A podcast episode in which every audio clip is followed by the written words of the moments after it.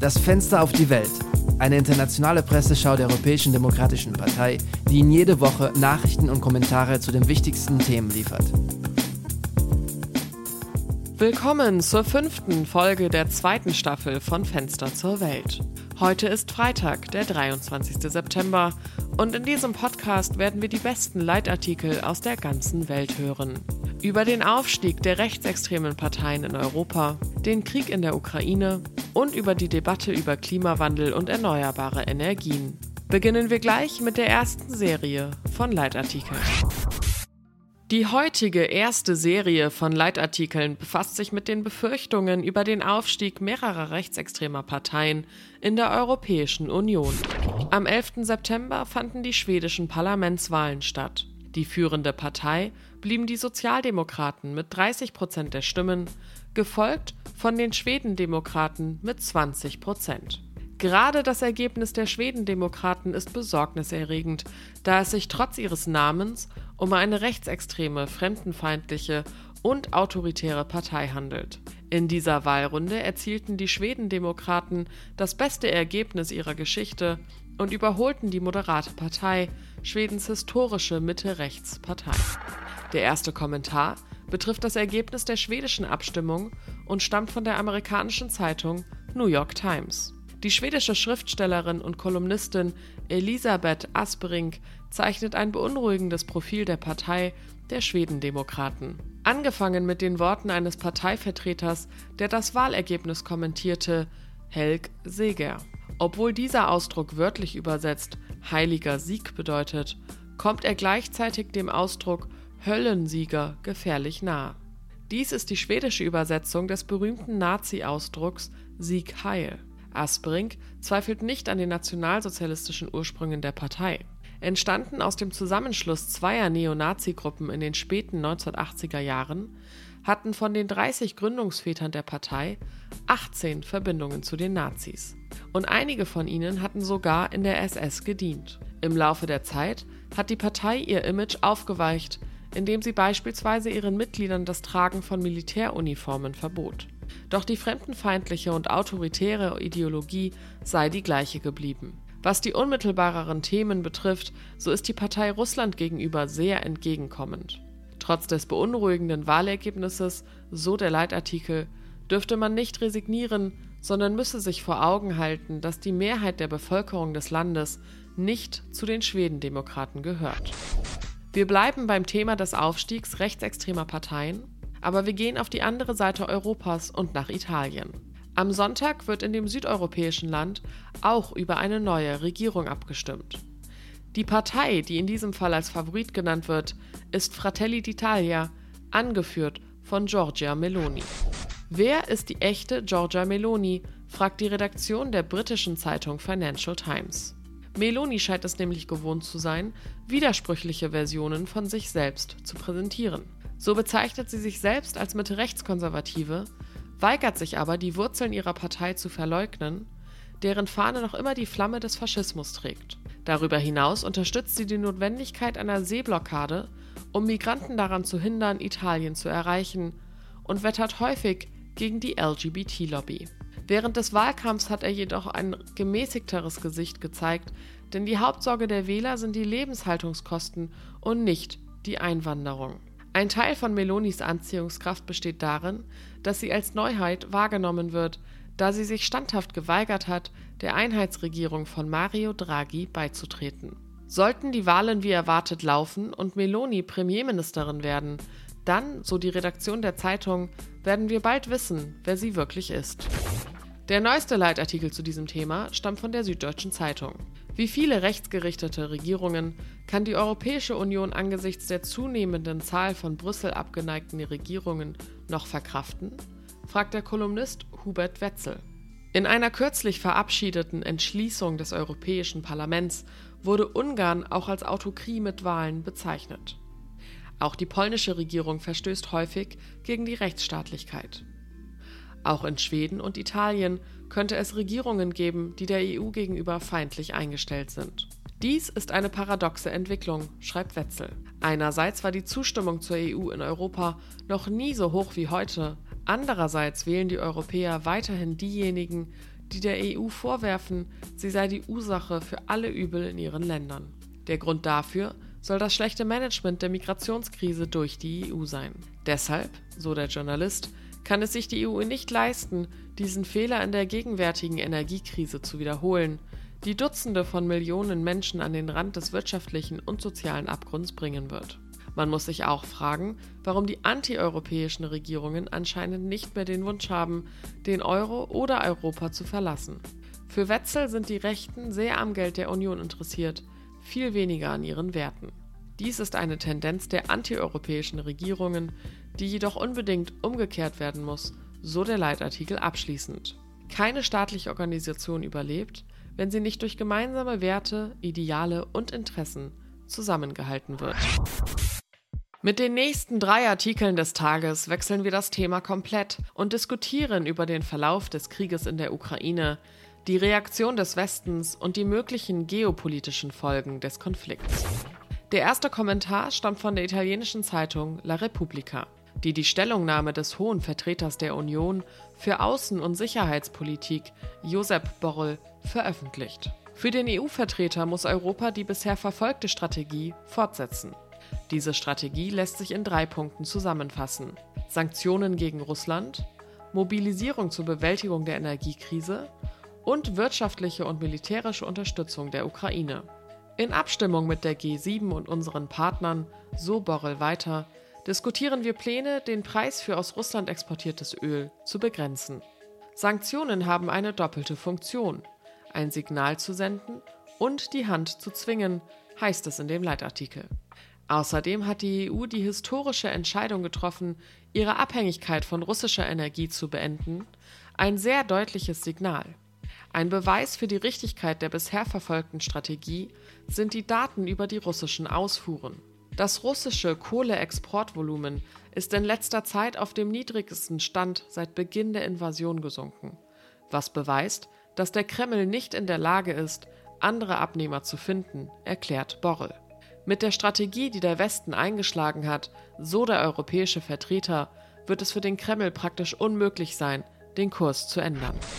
Eine Niederlage auf dem ukrainischen Schlachtfeld wird Putin nicht zu Fall bringen, so lautet die Überschrift des Leitartikels von Hugo Blewett Mundi, der in der belgischen Zeitung EU Observer veröffentlicht wurde.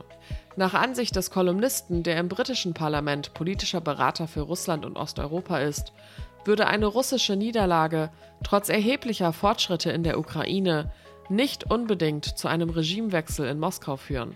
Dem vom Autor zitierten Politikwissenschaftler Adam Przeworski zufolge ruht das autoritäre Gleichgewicht auf drei Säulen: wirtschaftlicher Wohlstand, Lügen und Angst. Der russische Präsident soll in den frühen 2000er Jahren dank eines günstigen wirtschaftlichen Klimas für die Wirtschaft seines Landes an Popularität gewonnen haben. Um das Jahr 2013 herum hätte sich die wirtschaftliche Lage aufgrund der Korruption in der Regierung jedoch verschlechtert, was vor allem der Bevölkerung zum Nachteil gereicht hätte.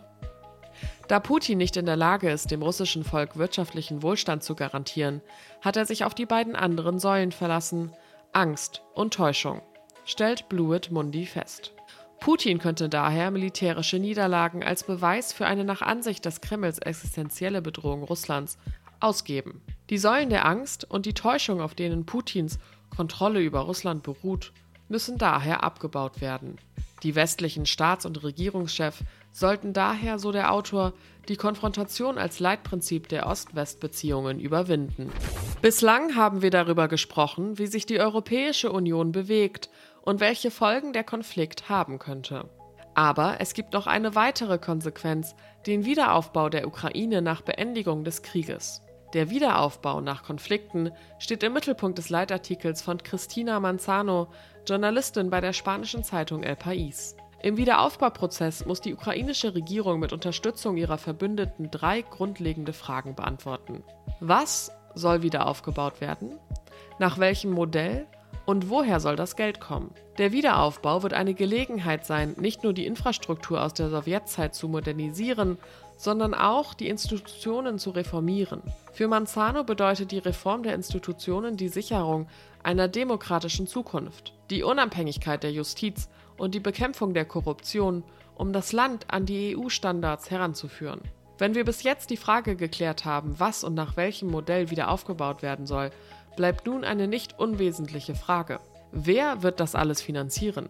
Die ukrainische Regierung schätzt, dass für den Wiederaufbau 750 Milliarden Dollar benötigt werden, während die EZB von 1000 Milliarden Dollar ausgeht. So die Kolumnistin. Manzano zufolge besteht die Lösung darin, die Bemühungen der Ukraine, der EU und der USA zu bündeln.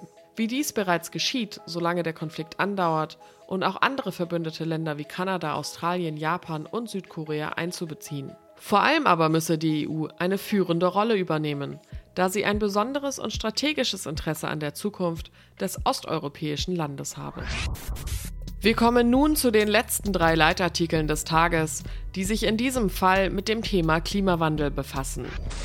Der erste Kommentar zu diesem Thema stammt von Jeff Sparrow, Kolumnist der britischen Zeitung The Guardian. Warum, so fragt der Journalist, verabschieden so viele Regierungen mehr oder weniger strenge Gesetze, um diejenigen zu vereinen, die gegen die Unternehmen für fossile Brennstoffe protestieren, während die Menschheit mit der vielleicht schwersten Krise unserer Zeit, dem Klimawandel, konfrontiert ist. Der Umweltökonom Aviel Verbruggen schätzt, dass die Industrie für fossile Brennstoffe in den letzten 50 Jahren jeden Tag 2,8 Milliarden Dollar Gewinn erwirtschaftet hat. Als er zu dieser Frage befragt wurde, mit all diesem Geld kann man jeden Politiker jedes System kaufen, behauptete er. Der Verfasser des Leitartikels listet dann eine Reihe von Gesetzen gegen diejenigen auf, die gegen die Nutzung fossiler Brennstoffe protestieren. Es sei zwar nicht verwunderlich, so Sparrow, dass einige dieser Gesetze in Diktaturen wie Ägypten angewandt werden, aber es sei bemerkenswert, dass es auch in demokratischen Ländern wie Deutschland, den Vereinigten Staaten und Australien Beispiele dafür gebe. Vor allem in den beiden letztgenannten Ländern riskieren Klimaschützer selbst bei friedlichen Protesten eine Inhaftierung. Dies ist kein Zufall, heißt es in dem Artikel. Dem Kolumnisten zufolge bereiten sich die multinationalen Unternehmen und die Politiker, die ihnen dienen, darauf vor, die Auseinandersetzungen zwischen den wenigen, die vom Klimawandel profitieren, und der großen Mehrheit, die darunter leidet, zu verschärfen. Die Umweltschützer, so folgert Sperling, müssen ihre Bemühungen daher nur noch verstärken. Einer der umstrittensten Punkte in der Debatte um erneuerbare Energien betrifft die Kernenergie. Zu diesem Thema gibt es zwei unterschiedliche Meinungen. Fahad Manju, Kolumnist der amerikanischen Zeitung The New York Times, meint, um eine Metapher zu gebrauchen, dass auf einer solchen Klimanotstand mit Atomkraft zu reagieren so ist, als würde man ein Faultier rufen, um ein Feuer zu löschen. Was meint er damit?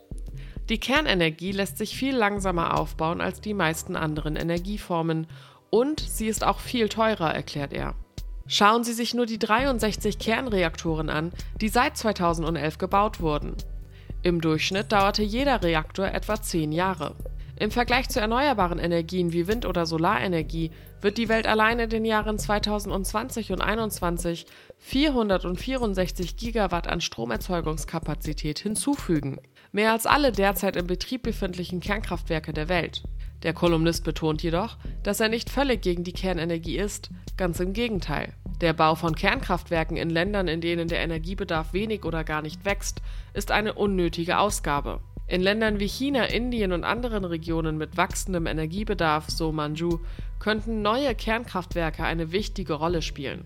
In den Ländern der ersten Welt, die keine Kernkraftwerke haben, wäre es jedoch klüger, direkt in Sonnen- und Windenergie zu investieren, so der Leitartikel. Am Ende des Artikels zitiert der amerikanische Kolumnist zur Untermagerung seiner These einen Experten auf diesem Gebiet. Die Kernkraft war zu ihrer Zeit eine unglaubliche Null-Emissionsressource, aber für einen Großteil des heutigen Energiesystems ist diese Zeit längst vorbei. Nicolas Baveret von der französischen Zeitung Le Figaro spricht sich für die Kernenergie und für mehr Investitionen in die Forschung und den Bau neuer Reaktoren aus. Für Baveret ist die Rolle der Kernenergie sowohl an der von Moskau mit dem Gaskrieg eröffneten Front als auch beim ökologischen Übergang entscheidend. Das Ziel, die Emissionen zu eliminieren, setzt mindestens eine Verdoppelung der Stromproduktion in Europa bis 2050 voraus, schreibt der französische Journalist. Zur Untermauerung seiner Ansicht argumentiert Bavaret, dass Atomstrom der einzige Strom ist, der kohlenstofffrei, kontrollierbar und souverän ist. Daraus folgt, dass es keinen ökologischen Übergang ohne einen bedeutenden Anteil der Kernenergie am europäischen Energiemix geben kann. Eine Energiequelle, in die Frankreich wieder investieren sollte. Für den Kolumnisten muss sich die Revision der Energiepolitik seines Landes auf vier Prioritäten stützen. Verlängerung der Lebensdauer der derzeitigen Kraftwerke auf 60 Jahre, Einführung einer neuen Generation von Reaktoren, Förderung von Innovationen bei den kleinen Reaktoren und Reaktoren der vierten Generation sowie Neuordnung des europäischen Strommarktes nach Maßgabe der Versorgungs- und Energiesicherheit. Die Kernenergie ist keineswegs ein Überbleibsel der Vergangenheit, so Bavaret abschließend. Sie ist ein wichtiger Schlüssel zur Verteidigung der Freiheit und zum Kampf gegen den Klimawandel.